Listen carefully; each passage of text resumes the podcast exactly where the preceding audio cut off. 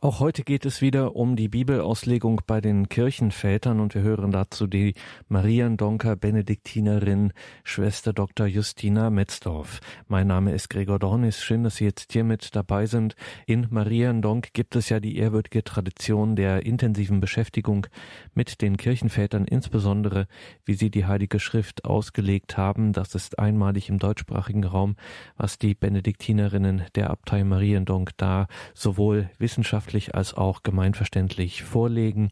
Was da alles für Schätze gehoben werden, davon gibt diese Reihe Bibelauslegung der Kirchenväter beredtes Zeugnis. Schwester Dr. Justina Metzdorf schaut beispielhaft auf die Auslegungen der Kirchenväter von Matthäus 19 bis 21. Das sind intensive Kapitel, die könnte man fast sagen, dass die gesamte Theologie abstecken und insofern werden hier nicht nur diese oder jene Bibelstelle mal ausgelegt, sondern hier tritt ein Gesamt auch an theologischer Reflexion, an Glaubensüberlieferung, an Tradition zutage, womit man immer nicht so rechnet. Gerade in diesen unseren modernen Zeiten, wo wir gern mal denken, dass wir die Schlauesten, sozusagen der Schaum der Geschichte sind. Und da wird man doch sehr demütig, wenn man hört, wie tief die Bibelauslegungen der Kirchenväter waren. Freuen Sie sich auf eine weitere spannende Sendung mit Schwester Dr. Justina Metzdorf. Heute geht es um die Stelle Matthäus 20, die Verse 17 bis 19. Wenn Sie sich das also zurechtlegen möchten, holen Sie sich Ihre Bibel und dann können Sie das mitverfolgen. Matthäus 20, 17 bis 19, das ist die dritte Leidensankündigung, die dritte Ankündigung von Leiden und Auferstehung. Dort steht, als Jesus nach Jerusalem hinaufzog, nahm er unterwegs die zwölf Jünger beiseite und sagte zu ihnen, wir gehen jetzt nach Jerusalem hinauf, dort wird der Menschensohn den Hohepriestern und Schriftgelehrten ausgeliefert, sie werden ihn zum Tod verurteilen und den Heiden übergeben, damit er verspottet, gegeißelt und gekreuzigt wird, aber am dritten Tag wird er auferstehen. Also, um diese Stelle geht es heute Matthäus 20, die Verse 17 bis 19 in der Auslegung, in der Exegese der Kirchenväter, der Theologen der frühen Kirche. Hören Sie dazu nun Schwester Dr. Justina Metzdorf. Liebe Hörerinnen und Hörer, heute möchte ich mit Ihnen auf die Überlegungen der Kirchenväter zu einem sehr kurzen Text aus dem Matthäusevangelium schauen. Es geht um die sogenannte dritte Leidensankündigung. Sie steht im 20. Kapitel des Matthäusevangeliums und umfasst die Verse 17 bis 19. Als sogenannte dritte Leidensankündigung leitet dieses Wort Jesu den Abschluss der beiden Kapitel Matthäus 19 und 20 ein, in denen der Evangelist den Weg Jesu nach Jerusalem beschreibt lagen die Ereignisse, von denen Jesus hier spricht, bei der ersten Leidensankündigung im Anschluss an das Messiasbekenntnis des Petrus noch in weiter Ferne, so sind sie hier am Ende des 20. Kapitels ganz buchstäblich in die Nähe gerückt. Hören wir zunächst den Text Matthäus 20, 17 bis 19. Als Jesus nach Jerusalem hinaufzog, nahm er unterwegs die zwölf Jünger beiseite und sagte zu ihnen, wir gehen jetzt nach Jerusalem hinauf. Dort wird der Menschensohn den hohen Priestern und Schriftgelehrten ausgeliefert. Sie werden ihn zum Tod verurteilen und den Heiden übergeben, damit er verspottet, gegeißelt und gekreuzigt wird. Aber am dritten Tag wird er auferstehen. In Matthäus 20, 17 bis 19 kündigt Jesus zum dritten Mal seine bevorstehende Passion an. Origenes zeigt anhand eines synoptischen Vergleichs, dass die Reihenfolge und der Zusammenhang der drei aufeinanderfolgenden Leidensvoraussagen bei Matthäus, Markus und Lukas ganz parallel gestaltet ist. In Matthäus 20,17 befindet sich Jesus bereits auf dem Weg nach Jerusalem. Damit steht die Ankündigung seines bevorstehenden Leidens an der Schnittstelle zwischen seinem Wirken in Galiläa und seinem Sterben in Jerusalem. Johannes Chrysostomus versteht die Kapitel 19 bis 20 als einen eigenständigen Abschnitt in der matthäischen Darstellung des Wirkens Jesu, und zwar insofern, als Jesus den Weg von Galiläa nach Jerusalem dazu nutzt, um die zentralen Inhalte seiner Botschaft noch einmal auszudrücken und sich als der Christus zu offenbaren. Jesus wirkt Wunder, in Matthäus 20, 29 bis 34 die Blindenheilung. Er führt die Diskussion mit den Pharisäern so zu Ende, dass diese nichts mehr zu sagen haben. Chrysostomus spielt hier zum Beispiel auf die Diskussion über die Ehe und das Scheidungsrecht in Matthäus 19, 3 bis 9 an. Außerdem belehrt er seine Jünger, und zwar jeweils nach der Auseinandersetzung mit den Schriftgelehrten.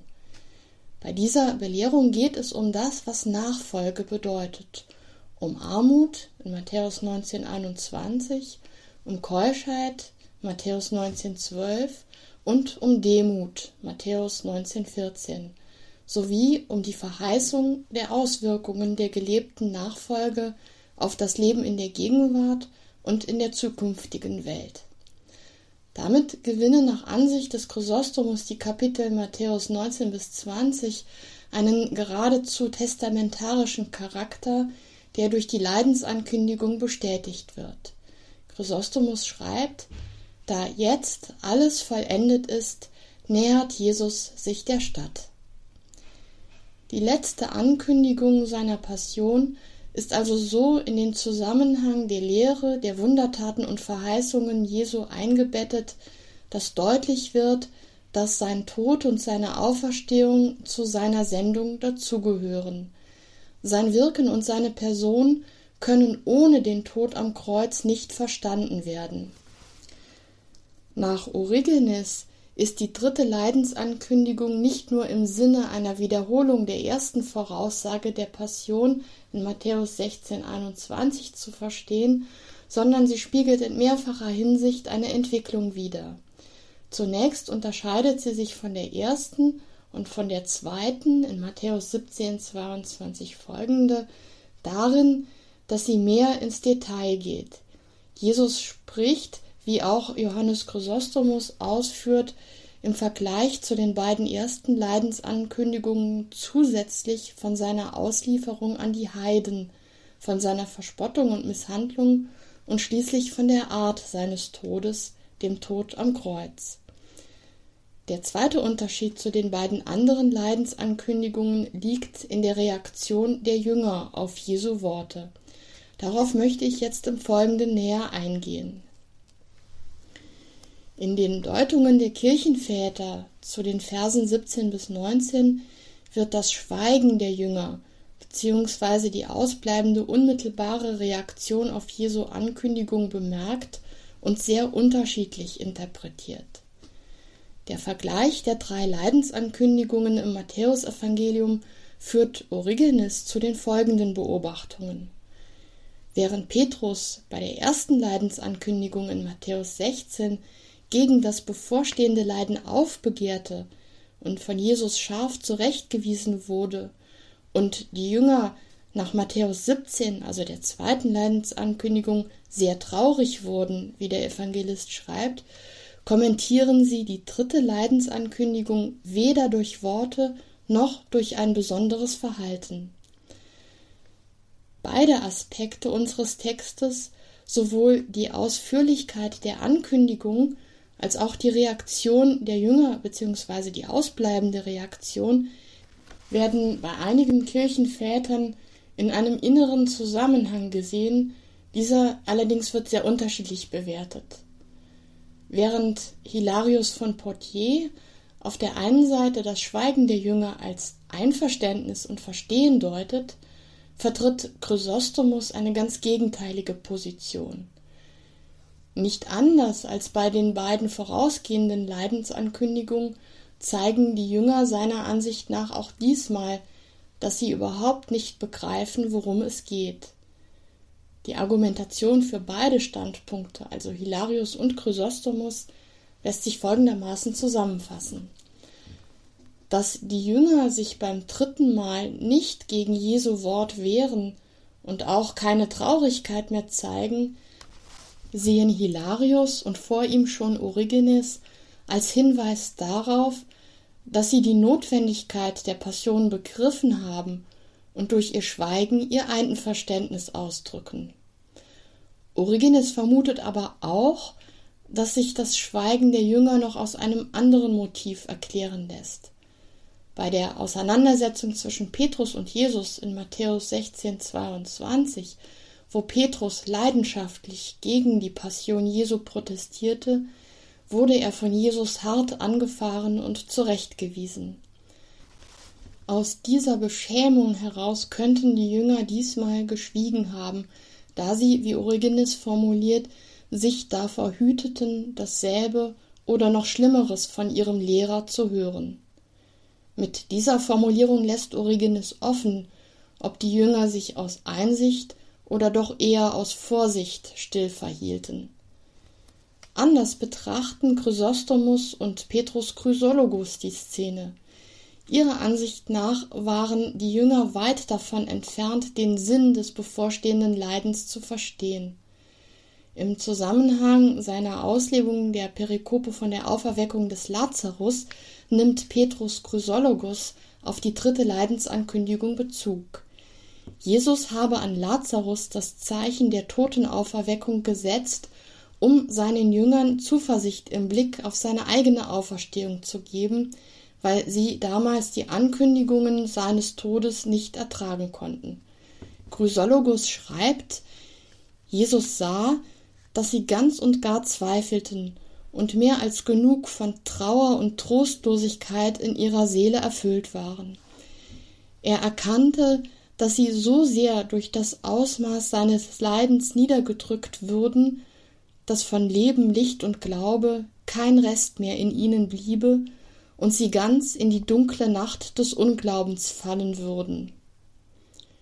Chrysologus meint nun, Jesus habe bei Lazarus bis zum vierten Tag gewartet, damit seine Jünger bei der Voraussage seines eigenen Todes und seiner Auferstehung am dritten Tag jene Tat, die Jesus nach vier Tagen vollbracht hat, mit der angekündigten Tat am dritten Tag vergleichen und aus diesem Zusammenhang eine Hilfestellung zum Osterglauben gewinnen. Die Jünger sollten die Zuversicht erlangen, dass Jesus, der die Macht hatte, den Lazarus aufzuerwecken, selbst von den Toten auferstehen werde. Nach Johannes Chrysostomus freilich vermochten alle Hinweise und Zeichen Jesu nicht, den Jüngern Zuversicht zu schenken. Die dreifache Wiederholung der Leidensankündigung erklärt Chrysostomus damit, dass Jesus verhindern wollte, dass seine Jünger das Bevorstehende verdrängten und seine Notwendigkeit bestritten. Chrysostomus schreibt, er wollte ihr Herz mit diesem Gedanken vertraut machen. Jesu Absicht sei es gewesen, dass sich seine Jünger mit dem Gedanken an seinen Tod anfreunden sollten. Die Vertrautheit mit dem Gedanken an das Bevorstehende sollte den Jüngern zugleich ihre depressive Grundstimmung nehmen. Ein Kommentar aus dem fünften Jahrhundert, der uns anonym überliefert ist, der diesen Gedanken dann noch weiterführt, betont, dass es Jesus schließlich doch nicht gelungen sei, diese Wirkung bei seinen Jüngern zu erreichen. Auf die Rede von seinem Tod reagierten die Jünger beim dritten Mal zwar nicht mehr mit Entrüstung, aber sie konnten, wie Chrysostomos mehrfach betont, auch nicht verstehen, was Jesus mit dem Wort über seine Auferstehung meinte. Die Totenerweckungen, die die Jünger als seine Begleiter erlebt hatten, konnten ihnen die Bedeutung einer Auferstehung, auf die nicht noch einmal der Tod folgen würde, nicht hinreichend erschließen. Daher stellt Chrysostomus mit einem Blick auf die Parallelstelle im Markus-Evangelium, Markus 10,32, fest, dass die Jünger das Geschehen mit Angst und Staunen wahrnahmen und auch in dieser Haltung verharrten. Dass sie auch bei der dritten Leidensankündigung kaum begriffen, worin die Lebensaufgabe Jesu und das Ziel seiner Sendung bestand, führt nach Chrysostomos dann noch einmal sehr deutlich die Bitte der Zebedeus-Söhne vor Augen, die diese im Anschluss an die Leidensankündigung vor ihn bringen. Dazu in der nächsten Sendung mehr. Bei Origenes spielt im Rahmen seiner Überlegungen zum Verhalten der Jünger auch die Gestalt des Judas eine Rolle, der bei der Ankündigung von Passion und Auferstehung ja dabei war und von Jesus ohne Einschränkung in die Ankündigung dieses Geheimnisses mit einbezogen wurde. Zunächst stellt Origenes fest, dass Judas zum Zeitpunkt der dritten Leidensankündigung noch ganz und gar zum Kreis der Apostel gehörte, denn er war, wie Origenes schreibt, offensichtlich würdig, mit den übrigen elf beiseite genommen zu werden. Außerdem wurde er ja auch früher zusammen mit den anderen Aposteln zur Verkündigung entsandt und war ebenso wie die übrigen mit der Vollmacht zum Austreiben der Dämonen und zum Heilen von Krankheiten ausgestattet. Für Origenes ist die Tatsache wichtig, dass Jesus Judas nicht vor dessen Verrat ablehnte oder den anderen Jüngern gegenüber zurücksetzte, da Judas selbst bis zum Zeitpunkt seiner Entscheidung gegen Jesus seine Zukunft nicht kannte und, wie Origenes schreibt, so war wie die übrigen Apostel. Wenn der Evangelist Matthäus den Apostel Judas im zehnten Kapitel vorstellt als den Sohn des Simon Iskariot, der ihn auch verraten hat, so hat das nach Origenes an dieser Stelle keinen anklagenden Beigeschmack. Bis Judas den Entschluss, Jesus auszuliefern, in die Tat umsetzt, ist er ohne Einschränkung einer der zwölf Apostel. Die Kirchenväter fragen nun weiter, warum Jesus nicht öffentlich von seiner Passion spricht, sondern nur vor seinen Jüngern. Jesus nimmt seine Jünger auf Seite, um ihnen abseits der Ohren der Öffentlichkeit sein bevorstehendes Schicksal anzuvertrauen. Nach Ansicht des Johannes Chrysostomos hätte das Volk, das Jesus als den Heiler und Wundertäter kannte und schätzte, die Rede von seiner Passion und seinem Tod überhaupt nicht verkraftet. Da selbst die engsten Vertrauten Jesu ablehnend, bestürzt und mit Unverständnis auf die Ankündigungen seines Leidens reagierten, behielt er die Voraussage seiner Passion dem Kreis seiner Jünger vor und sprach nicht in der Öffentlichkeit mit so klaren, unverhüllten Worten über das Bevorstehende. Allerdings verschwieg er dem Volk auch nicht, dass er getötet werden würde. An mehreren Stellen spricht Jesus in verhüllter Weise von seinem Tod, etwa im Wort vom Zeichen des Jona, Matthäus 12, 39, bei der Tempelaktion, Johannes 2, 19 und mit der Ankündigung, ich bin nur noch kurze Zeit bei euch, Johannes 7, 33 folgende. Jedes Mal versteht die Volksmenge nicht, wovon er spricht. Chrysostomus geht in diesem Zusammenhang auf die Frage ein, weshalb Jesus seine Botschaft überhaupt in der Öffentlichkeit verkündete, obwohl die Evangelien an zahlreichen Stellen notieren, dass er immer wieder auf Ablehnung und Unverständnis gestoßen sei. Nach Chrysostomus sind diese Selbstoffenbarungen Jesu dennoch ganz entscheidend obwohl sie in ihrem historischen Zusammenhang kaum verstanden wurden, weil sie nämlich die Identität von vorösterlichem und nachösterlichem Jesus verbürgen. Seine Botschaft und sein ganzes irdisches Leben und Wirken bekommen einzig durch das Ostergeschehen Sinn, und umgekehrt kann die Bedeutung der Auferstehung auch nur begriffen werden, wenn sie mit der irdischen Existenz Jesu in Verbindung gebracht wird. Die Andeutungen und Ankündigungen von Passion, Tod und Auferstehung werden zwar im Augenblick, da Jesus sie ausspricht, nicht verstanden, ihre Präsenz in der Erinnerung der Augen- und Ohrenzeugen, die dann in den Evangelien überliefert wird, ist aber wichtig, um das Kreuzes- und Ostergeschehen richtig erfassen zu können. Es gibt einige Kirchenväter, die die Tatsache ganz besonders betonen, dass Jesus nicht zufällig das Opfer bestimmter politischer Umstände wurde und auch nicht bloß deshalb sterben musste, weil er nicht rechtzeitig fliehen konnte. Weil in diesem Fall seine Botschaft seltsam unverbunden mit seinem Kreuzestod geblieben wäre unterstreichen die patristischen Auslegungen, die sich mit dieser Frage befassen, die volle Bewusstheit und die Freiwilligkeit, mit der Jesus den Tod auf sich nahm. Jesus hat sein Leben nicht gezwungenermaßen hingegeben. Das werde, wie Cyril von Jerusalem in seinen Taufkatechesen und auch Johannes Chrysostomus betonen, allein schon am prophetischen Charakter der Leidensankündigung deutlich. Wer unfreiwillig stirbt, könne seinen Tod kaum voraussagen. Jesus, und das ist den Kirchenvätern sehr wichtig, ging mit Wissen und Willen in den Tod, nicht ahnungslos oder genötigt. Cyril von Jerusalem erschließt aus der Voraussage von Tod und Auferstehung eine wichtige christologische Aussage, insofern er in der Leidensankündigung Aktion und Passion auf bemerkenswerte Weise miteinander verknüpft sieht. Sowohl die göttliche als auch die menschliche Natur Jesu Christi werden hier greifbar. Während sich im Vorauswissen und Wollen des Leidens der handelnde Gott bezeugt, scheint in dem, der ausgeliefert, misshandelt und getötet wird, das Antlitz des Menschensohnes auf. Die Passion, die Jesus entschieden freiwillig auf sich genommen und bis zum Tod durchgetragen hat, bezeugt somit die untrennbare Einheit von göttlicher und menschlicher Natur in Christus. Cyril schreibt, der Leidende war nämlich kein niedriger Mensch, sondern der menschgewordene, den Kampf geduldigen Leidens kämpfende Gott. Athanasius von Alexandrien weist darüber hinaus auf die Bedeutung des Begriffs Menschensohn wie er in Matthäus 20, 19, 17 vorkommt, hin.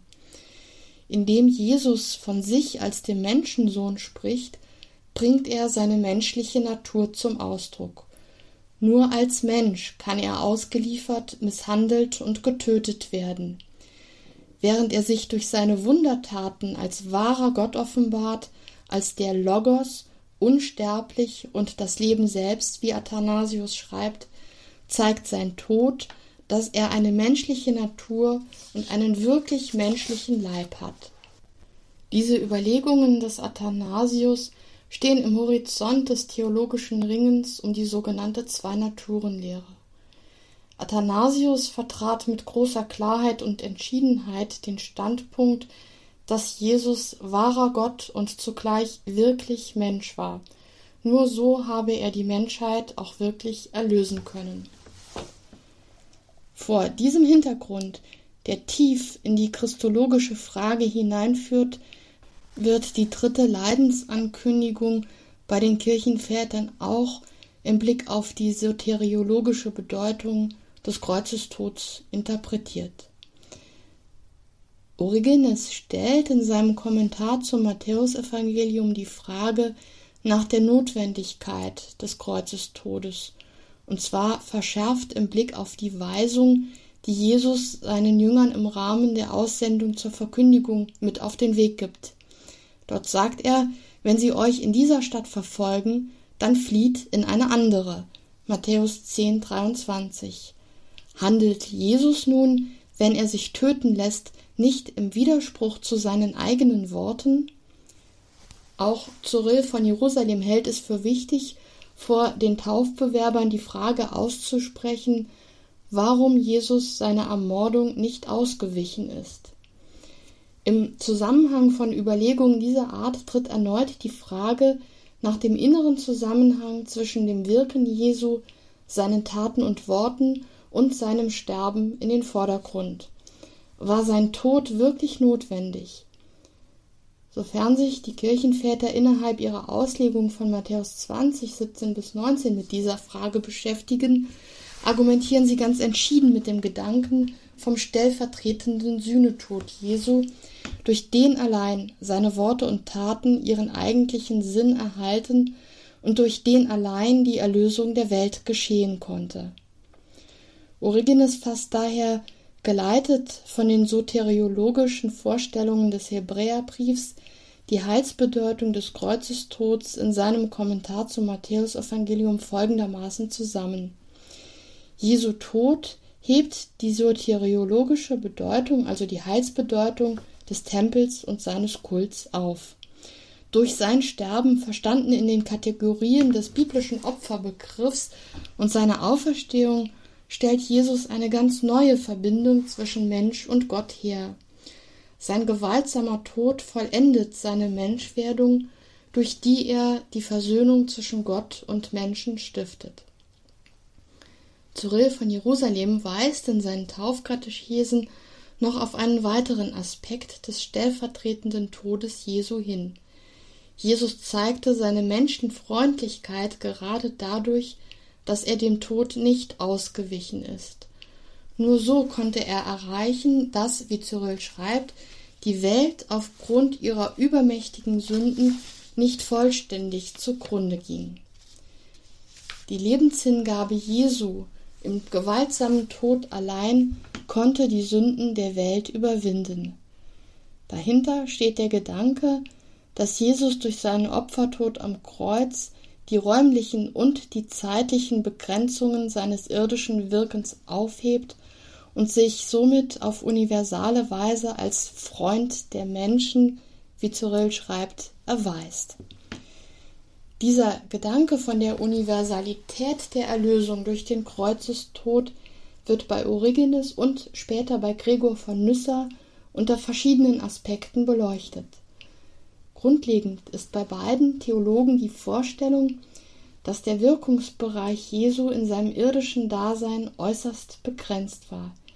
Er konnte das Evangelium vom Reich Gottes nur einer kleinen Anzahl Menschen innerhalb einer sehr kurzen Zeitspanne in einem geografisch recht überschaubaren Raum verkünden. Darum haben sowohl der Ort und die Art seines Todes, die Stadt Jerusalem und das Kreuz eine hohe symbolische Bedeutung im Blick auf die universale Heilsbedeutung des Todes Jesu. Nach Origenes ist Jerusalem die Stadt schlechthin, auf die die Menschen ihre Hoffnung setzen.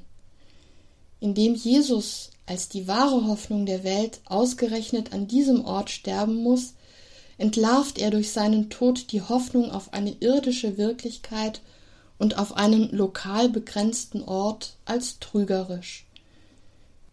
Überdies sprengt Jesus durch seinen Kreuzestod auch die durch die Auslegungshoheit der Schriftgelehrten eng geführte Heilsbedeutung der Tora. Jesus überführt jene, die, wie Origenes schreibt, meinen, sie würden die göttlichen Schriften wirklich kennen, ihrer grundlegenden Unkenntnis der Schrift da sie ihn als das menschgewordene Wort Gottes nicht erkannten, sondern ihn zum Tod verurteilen, und zwar durch das, was sie schlecht über ihn reden. Soweit Origenes. Jesus als das Heil der Welt kennt weder eine Grenze, die das Heil auf einen bestimmten Ort beschränkt, also Jerusalem, noch den Heilswillen Gottes bzw. die Heilsfähigkeit des Menschen, auf ein bestimmtes Verständnis der Torah reduziert, nämlich die Interpretation durch die Schriftgelehrten. Dieser Gedanke führt geradewegs zur Kreuzestheologie bei Gregor von Nyssa. Gregor beschäftigt sich mit der Frage nach der Notwendigkeit des Kreuzestodes, indem er über die besondere Todesart nachdenkt. Es geht ihm dabei um die Symbolkraft des Kreuzes, das sich durch seine Form von allen anderen Mordwerkzeugen unterscheidet. Durch seine vierstrahlige Form symbolisiert das Kreuz die Erlösung des ganzen Kosmos. Es erschließt alle Dimensionen der Welt, wie Gregor mit Bezug auf Epheser 3,18 zeigt, wo Paulus von der Länge, Breite, Höhe und Tiefe der Liebe Christi spricht. Diese Universalität findet Gregor bereits in Psalm 139 vorgeformt, in dem David, der Gregor als Autor des Psalms gilt, die Figur des Kreuzes beschreibt. Gregor bezieht sich hier auf die Verse 7 bis 12 des Psalms. Dort heißt es, Wohin könnte ich fliehen vor deinem Geist, wohin mich vor deinem Angesicht flüchten? Steige ich hinauf in den Himmel, so bist du dort. Bette ich mich in der Unterwelt, bist du zugegen.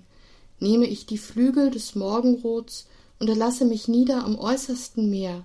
Auch dort wird deine Hand mich ergreifen und deine Rechte mich fassen. Würde ich sagen, Finsternis soll mich bedecken, statt Licht soll Nacht mich umgeben, auch die Finsternis wäre für dich nicht finster, die Nacht würde leuchten wie der Tag, die Finsternis wäre wie Licht. Gregor sagt also, die Gegenwart Gottes, die Raum und Zeit umfasst, seine Gegenwart im Himmel, in der Unterwelt, in der Morgenröte und der Grenze des Meeres kommt symbolisch in der Form des Kreuzes zum Ausdruck. Somit zeigt das Kreuz die, wie Gregor schreibt, alles durchdringende Kraft und Fürsorge dessen, der an ihm erschienen ist, so dass es kein Ding gibt, das nicht von der göttlichen Natur durchdrungen und beherrscht wird. Soweit Gregor. Jesus bringt also durch sein Sterben am Kreuz den universalen Heilswillen Gottes zur Geltung. Die meisten Kirchenvätertexte zu dieser Perikope beschäftigen sich vorrangig mit historischen und auch dogmatischen Fragen, wie wir gesehen haben.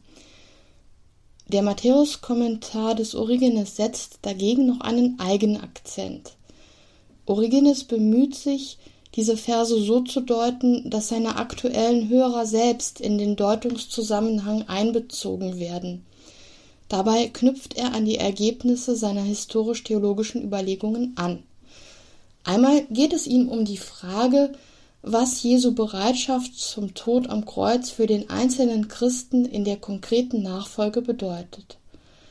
Als erster Nachahmer Christi, wie es im ersten Korintherbrief heißt, trat Paulus in Jesu Fußspuren, indem er freiwillig und im Wissen, was ihm bevorstehen würde, nach Jerusalem zog. Entscheidend sei bei Paulus wie bei Jesus selbst der richtige Zeitpunkt für diese Entscheidung gewesen. Wie Origenes an Matthäus 10,23 zeigt, kommt es auf die Fähigkeit an, die Situation richtig zu beurteilen und entweder die Flucht zu ergreifen oder sich ergreifen zu lassen. Man muss erkennen können, wann der Zeitpunkt für das Martyrium da ist. Origenes schreibt, es ist weder immer angemessen, den Gefahren auszuweichen, noch immer geradewegs auf sie zuzugehen. Wenn wir irgendwann erkennen, dass schmerzliche Prüfungen vor uns liegen, gehen wir in rechter Gesinnung darauf zu, indem wir uns dafür vor allem den Heiland, dann aber auch seinen Apostel Paulus zum Vorbild nehmen. Diese Urteilsfähigkeit erlangt der Mensch, indem er sich die Gesinnung Christi zu eigen macht und so zum Weisen in Christus, wie Paulus schreibt, wird.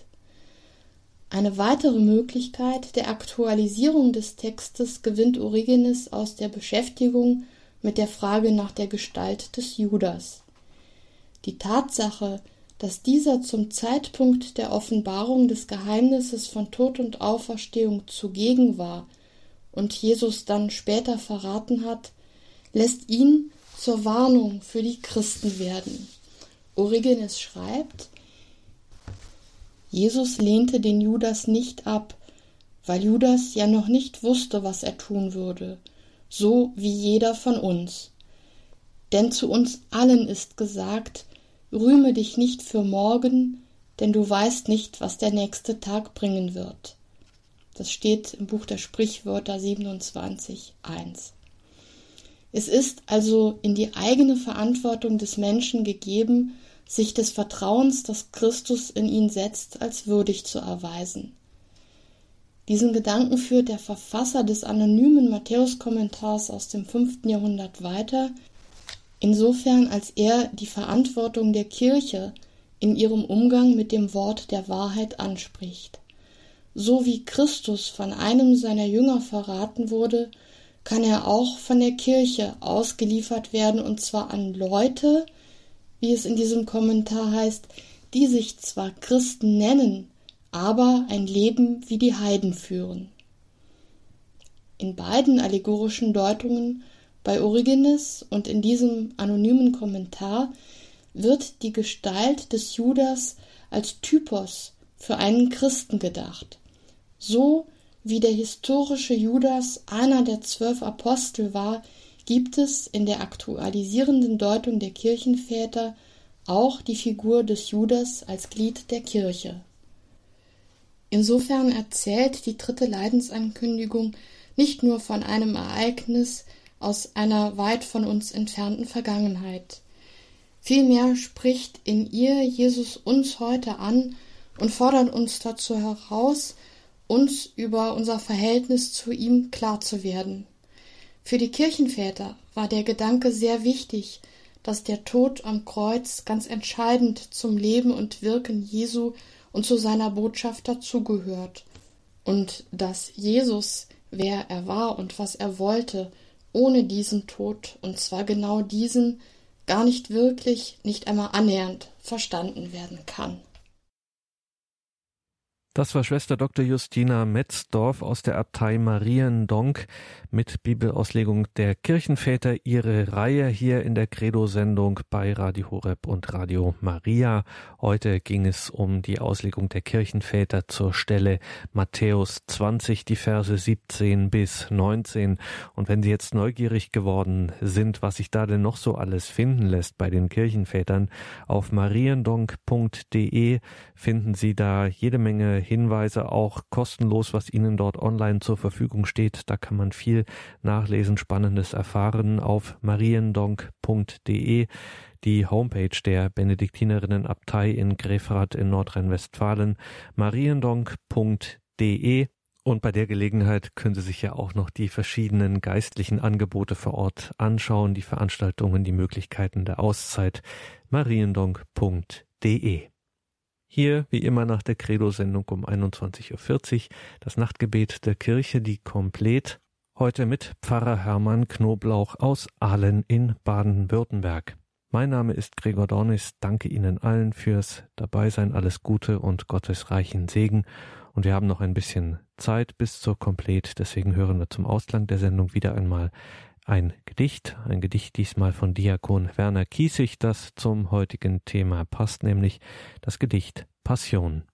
Diakon Werner Kiesig.